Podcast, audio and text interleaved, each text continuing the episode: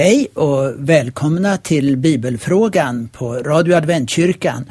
Och jag som ska svara på ett par frågor idag heter Hans Gille. Och vi kommer igång med en gång för eh, tiden går fort. Hej Bibelfrågan! Vad säger Bibeln om flyktingar?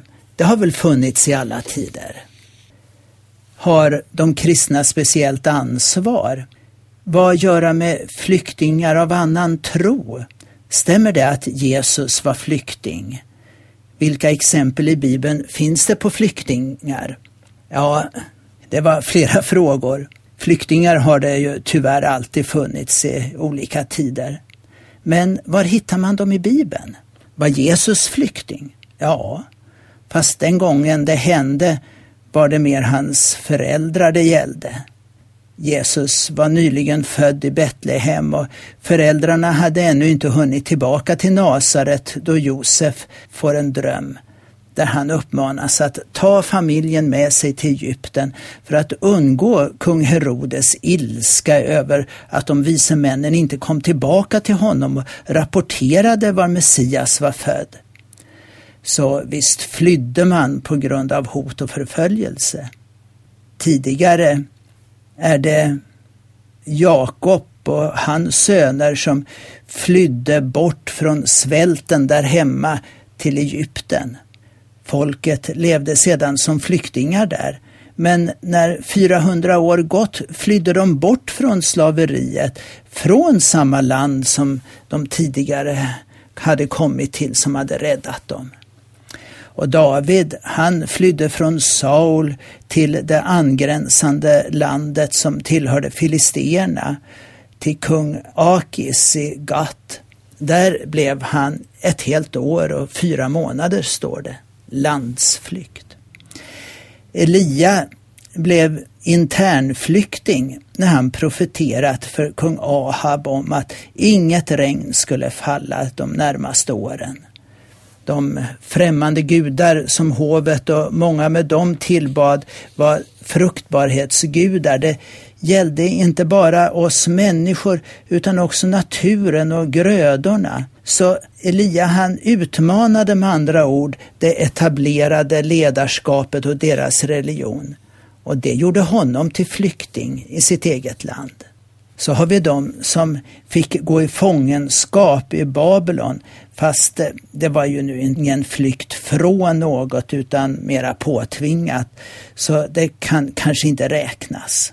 Men det som blev kvar efter det att den babyloniska hären gjort sitt och tagit med sig vad de ville.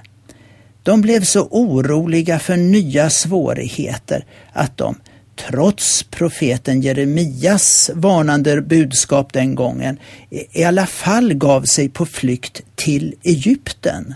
Ja, så är cirkeln sluten kan vi säga. Så kan det gå. Så visst var Jesus en flykting, fast han var bara ett litet, litet barn. Och visst finns det exempel i Bibeln på flyktingar, säkert fler än det som jag har nämnt här. Men frågan var ju också, har de kristna speciellt ansvar? Vad gör vi med flyktingar av annan tro? Har vi som kristna ett särskilt ansvar? Många uppfattar det nog så, fast man kanske mer tänker på uppgift, möjlighet och vilja till att hjälpa.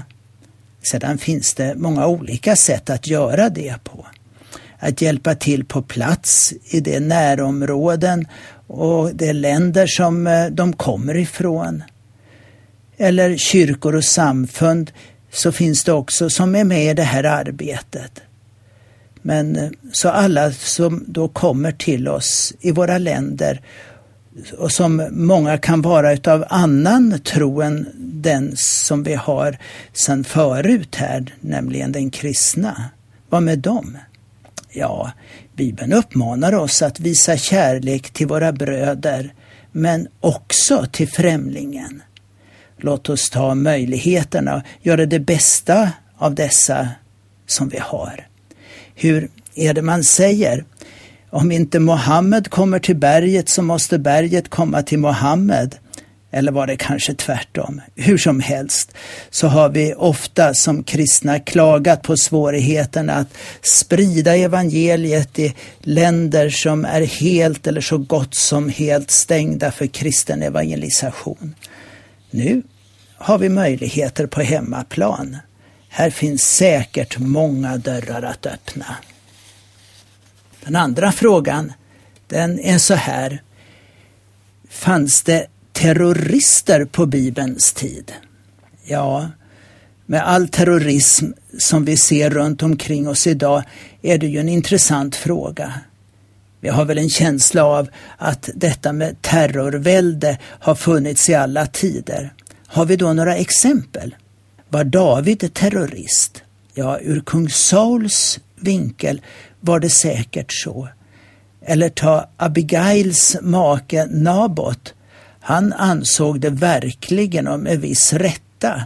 Vilken befogenhet hade David och hans män att kräva att få så kallad betalning för att de beskyddat hans herdar och hans jordar? Det är idag kriminellt att ta betalt för tjänster som man inte beställt. Det förekommer ju bland kriminella gäng att man beskyddar en firma eller en restaurang och sen kräver betalt under hot. Nu avvärjdes det i alla fall för Davids del men hotet var ju i alla fall uttalat. Samtidigt kan vi säga att David såg som en frihetskämpe och kom mer under kategorin rebell kanske. Men vad det heter, ja, det beror nog mycket på vilken sida som man frågar. Israeliterna skulle nog ha talat om terror när det berättas om vad som hände dem i Domarboken 6. Israeliterna gjorde det som var ont i Herrens ögon. Då gav Herren dem i midjaniternas våld under sju år och de förtryckte Israel.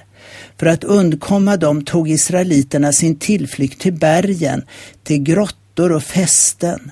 Varje gång israeliterna hade sått angreps de av midjaniterna, amalekiter och folk från Österlandet. De föll in i landet och skövlade grödan ända bort till Gaza. De lämnade inget ätbart kvar i Israel och inte heller några får, oxar eller åsnor. De drog fram med sina jordar och tält som svärmar av gräshoppor. Oräkneliga var de och deras kameler. De trängde in i landet och skövlade det. Israeliterna blev helt utplundrade av midjaniterna och de ropade till Herren. Det är här berättelsen om Gideon, en av Israels domare, börjar. Det var inte krig, men terror som spred sig i landet. Sen kan man säkert finna fler exempel. Men jag tänker till sist på den verklige mästarterroristen. Han som inte bara sprider död och förstörelse utan just också sprider rädsla och skräck. Terroristen har ett mål i sikte och det är att främja sina egna syften och mål. Och det är precis så det fungerar här också. Jag tänker förstås på den onde själv. Ta Efesierna 6 och 11. Ta på er Guds rustning så att ni kan hålla stånd mot djävulens lömska angrepp. Terrorismen vill få sina krav igenom, inte genom förhandlingar eller öppet krig, utan genom att skrämma oss till att ge upp. I första Petrus 5 och 8 er fiende djävulen går omkring som ett rytande lejon och söker efter någon att sluka. Håll stånd mot honom, orubbliga i tron. Ja, ett rytande lejon kan skapa skräck så att både människor och djur kan handla impulsivt och obetänksamt. Därför börjar han meningen var nyktra och vaksamma. Eller ta Uppenbarelseboken 12 och 12. Djävulen har stigit ner till er och hans raseri är stort, ty han vet att hans tid är kort. Eller Johannes 10.10. 10. Tjuven kommer bara för att stjäla, slakta och döda. Jag har kommit för att de ska ha liv och liv i överflöd. Eller i första Johannes 4 och 4. Ty han som är i er är större än han som är i världen. Så, vet ni, låt oss inte ge vika för det som terrorn vill göra, utan låt oss vara trygga i Jesus. Så till sist en kort fråga om skådebröden. Ja, Jesus kallar ju sig själv för livets bröd. Har det något att göra med det som kallas för skådebröden i templet? Givetvis. Matoffer av olika slag fanns i tempelriterna. Drickoffer och spisoffer kallar vi dem ofta för. Ett offer som man både åt och drack alltså. Skådebröden har sitt namn av att de låg inför Herren Jehovas, Guds ansikte. I Andra Mosebok 25 och 30 det byttes ut var sabbat mot nya bröd. De gamla bröden åts upp av prästerna. Så det är en form av spisoffer som tillägg kan sägas att på samma bord som brödet låg så stod också en bägare för drickoffer. Se till exempel Andra Mosebok 25 och 9. Det betyder att både brödet och säkerligen också vinet fanns representerat i templet. Det som Jesus senare tog som symbol för sin försoning när han sa i nattvarden att brödet och vinet var han själv, hans blod och kropp. Men när Jesus sedan säger jag är livets bröd eller kallar sig för brödet från himlen så går det givetvis tillbaka på påskens bröd som liksom skådebröden var osyrade bröd utan jäsning. Dessutom visste de alla att folket hade fått manna från himlen som man sedan bland annat bakade bröd av. Du finner mycket av det här talet om brödet från himlen i Johannes det sjätte kapitlet. Eller ta Jesu egna ord i Matteus 5 och 18.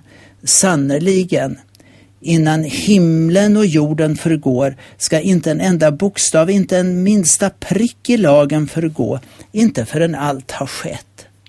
Så Jesus uppfyllde den ena ritu ritualen efter den andra från Gamla testamentet.